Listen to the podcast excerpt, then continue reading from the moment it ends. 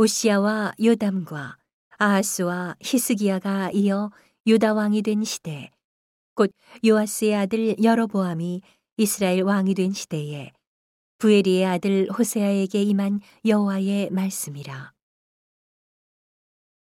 여호와께서 비로소 호세아로 말씀하시니라. 여호와께서 호세아에게 이르시되 너는 가서 음란한 아내를 취하여 음란한 자식들을 낳으라 이 나라가 여호와를 떠나 크게 행음함이니라. 이에 저가 가서 디블라임의 딸 고메를 취하였더니 저가 잉태하여 아들을 낳음에 여호와께서 호세아에게 이르시되 그 이름을 이스르엘이라 하라. 조금 후에 내가 이스라엘의 피를 예후의 집에 갚으며 이스라엘 족속의 나라를 패할 것임이니라. 그날에 내가 이스라엘 골짜기에서 이스라엘의 활을 꺾으리라 하시니라. 고멜이 또 잉태하여 딸을 낳음에 여호와께서 호세아에게 이르시되 그 이름을 로루하마라 하라.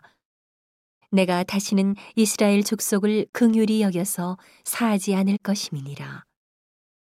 그러나 내가 유다 족속을 긍휼히 여겨 저희 하나님 여호와로 구원하겠고 활과 칼이나 전쟁이나 말과 마병으로 구원하지 아니하리라 하시니라. 고멜이 로루하마를 젖댄 후에 또 잉태하여 아들을 낳음에 여호와께서 이르시되 그 이름을 로암미라 하라.